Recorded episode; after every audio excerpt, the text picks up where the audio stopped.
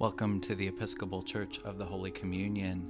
We're so glad you have joined us for this audio sermon. You can find a full archive of sermons on our website, holycommunion.net. This sermon was preached on April 26, 2020, as part of our live cast service for home for the third Sunday of Easter. The preacher is our rector, the Reverend Mike Angell. In the name of the one living and true God, Amen. How do you recognize Jesus? The stories after Easter, they share a common thread. And Jesus' followers, they don't always recognize him, at least not at first. And Jesus is alive, but again and again, we encounter a Jesus who is risen, but also changed. And Jesus is back, but life is not exactly as it once was. This story of the road to Emmaus that Grace told for us, it's one of my favorites in all of Scripture, in all of the Gospels, because it always seems to have more to offer. Because Jesus takes time to reveal himself. Now think about it. At no point does Jesus simply say, Guys, it's me. He doesn't try and erase their hurt. This Jesus isn't in the business of making faith easy. Instead, he listens to their sorrow. He waits. They talk scripture together. He reframes their sense of what God might have been doing. As the shadows lengthen, they ask him to stay with them. They're worried for his safety. I doubt they're on the road alone and so he consents. They head to an inn, they share a meal. He takes bread, blesses it, breaks it, and then they realize. They recognize Jesus, and he slips through their fingers again. And part of the appeal of this story for me is the sense of the elusive encounter. We get the impression that the resurrected Christ is playful and present but not easy to pin down. Isn't that like God? And part of the appeal is the promise Jesus will be known to us. Jesus is not departed and gone. Jesus is with us. Jesus is really present. We will catch glimpses of the divine. In part, I have to admit, hearing this story today is also painful. Because Jesus is known on the road to Emmaus in the breaking of the bread, and we're unable to break bread together. Our quarantine means that we cannot celebrate the sacrament together. Your vestry can tell you this has been a struggle for me as your priest, because Eucharist is one of the places I encounter Christ. Early in our social distancing planning, I was trying to figure out how to get Eucharist to everyone's houses. I was ready to line up a flotilla of cars down Delmar and pass out kits and to be delivered.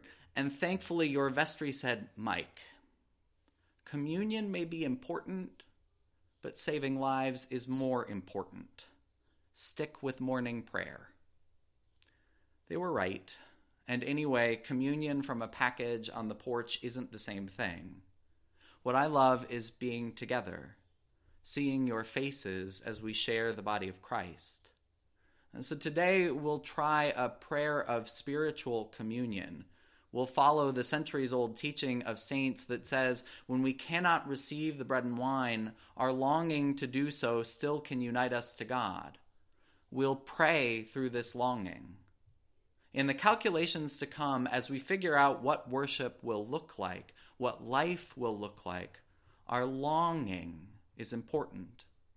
It's important to ask what we miss and why. It's important to sit with our longing, to interrogate, to evaluate. Because the life that is coming on the other side of this disease, it's likely not to resemble the life that came before. Not exactly. On one level, this is cause for hope. I wouldn't wish this disease on anyone, on any community. And yet, the disease can be a teacher. if we can learn lessons from this disease, lessons about caring for the vulnerable, if we can help fewer folks live paycheck to paycheck, if we can ensure everyone has access to health care as a human right, if we can learn certain lessons from this time, the life that is coming may be an improvement on the life that we left behind. God, I hope we are willing to learn from this loss. So many have suffered. So many have already died. This disease is ugly. We won't take away the sorrow. We can't. But we can choose not to return exactly to how things were. We can hold leaders and systems accountable. We can demand change. The life that comes next is likely to come gradually we're likely going to be moving out of this isolated and small way of living step by step. And I have to admit, I'm frustrated. I'm tired. I miss my church.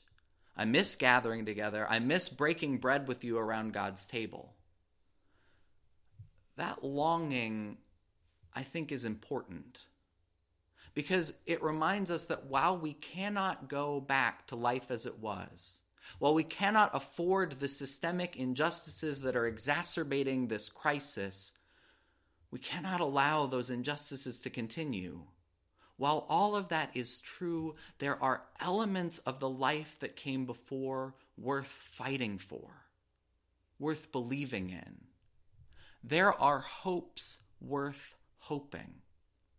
Even when our plans must change, even when we don't know yet quite how to recognize Jesus, there are hopes worth hoping. Holy Communion is part of who we were, part of who we are, and who we will be. Those of you who know me well know that this time of isolation has been particularly difficult for me because I am a planner. I am tended toward future orientation. I love dreaming big dreams with folks.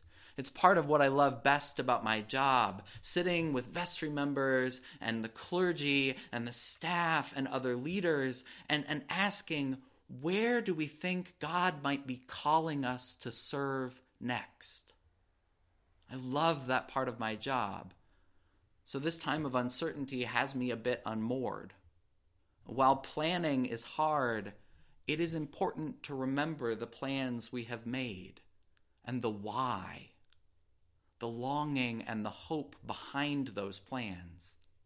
Over the last few years, as a congregation, as we discerned what God might be inviting us to do, we developed plans together that led us toward planting another worship community in our midst. We knew that there were folks who were not well served by church. We knew there were folks with cognitive and sensory differences for whom sitting through an hour and 20 minutes of traditional church with bright lights, loud organ, long readings and sermons, we knew that for some folks this just didn't work. The stimulation is too much. The time for sitting and listening lasts too long. And today's service isn't exactly what we would do for Grace Gathering. I'd never preach this long, Lori wouldn't let me. But we hope you get a taste. You see, a little over a year ago now, first as seminarian, then as assistant rector, the Reverend Lori Anzalotti joined our congregation and continued the work of discernment. She brought together a group of leaders who have been praying and working and talking within our community. Plans have continued to unfold and to build a new afternoon worshiping community, open to folks of diverse ages, abilities, and faith journeys we are learning from other churches across the country that have opened with a format of simple storytelling, interactive, sensory specific engagement, and mellower acoustic music. And we're not done hoping. Even in the midst of quarantine, our church is asking, how can we recognize Jesus? How can we recognize Jesus present in those who have been left out of our so called normalized spaces? How can we recognize Jesus in the delight of someone who hasn't been told to sit down and be quiet, but who has been allowed to dance, to play, to laugh in church? Can those who interact with the world differently also help us to recognize Christ's presence differently? Maybe we could let go of some of our need to control and micromanage. Maybe we could slow down. Maybe we could dance just a little bit more. We have had to reprogram a bit around grace gathering. As Lori said at the start of worship, we're not ready to begin this service in September. We don't even know yet what our typical services will look like in September. But I don't think God is done with this work. I, for one, don't believe we should hang up our hats. This hope is worth hoping. And this encounter on the road to Emmaus is part of the reason why. Because Jesus chooses to be known in such a simple act the breaking of bread. There's one more story I want to tell. It's part of why I'm longing to break bread. It's part of why I know that wherever we are headed, I know that God will gather us around the table in fellowship again. The story comes from our presiding bishop.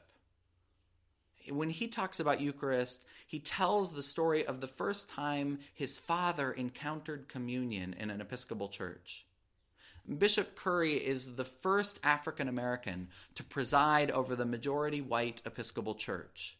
His mother was once one of the only black members of a majority white Episcopal congregation. When they started dating, Bishop Curry's father was a licensed black Baptist preacher. In those days, in the heart of America, black folks and white folks did not worship together. Let's be honest, in most of America, they still don't. Holy Communion is an exception.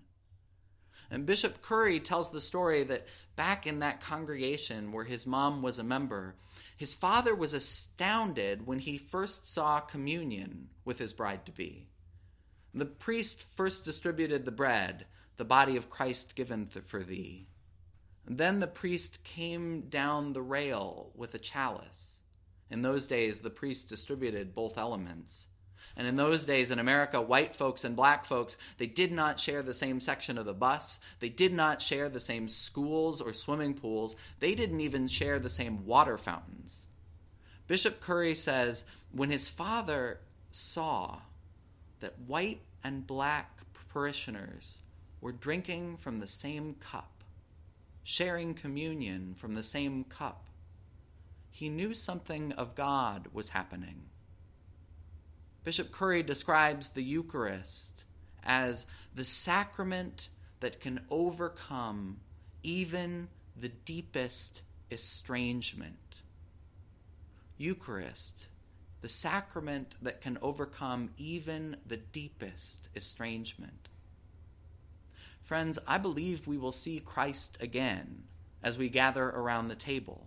I believe we will break bread together again because I believe that it's part of how God made us. Sharing bread, drawing the circle wider and wider around the altar, bringing more and more people into that fellowship. It's part of how Jesus chooses to be present to us yesterday, today, and tomorrow. I don't know when, I don't know how. I'm frustrated by all I don't know, but I have faith God is in the business of bringing people together. God is in the business of gathering people in. Jesus broke bread with his followers at the Last Supper before his death. And while he has changed, while he is in some ways recognizable, here in this story, at his first supper after the resurrection, he is back in the business of breaking bread. Now, God is also in the business of healing. And we believe that God wants us to do this in ways that are safe, that keep people healthy. We are a church that takes scripture seriously, and at the same time, we take science seriously. Holy Communion was the first congregation I know of to decide not to worship in person. And we may be one of the last churches in Missouri to make it back to in person worship. We're going to take science seriously. But have faith. We will gather around God's table again. That table where all are welcome. That table where the more wildly diverse the congregation that gathers, the more deeply we can recognize the face of God. We're not giving up on the work of reaching out. We're not giving up on the work of inviting folks in. We're not giving up the work of building God's fellowship because we've caught glimpses of the elusive work with God. There are hopes worth hoping, even still. Because we believe God chooses to be known when folks gather together and break bread. So the question remains. The question drives us forward, even in this time. How do you recognize Jesus? Amen.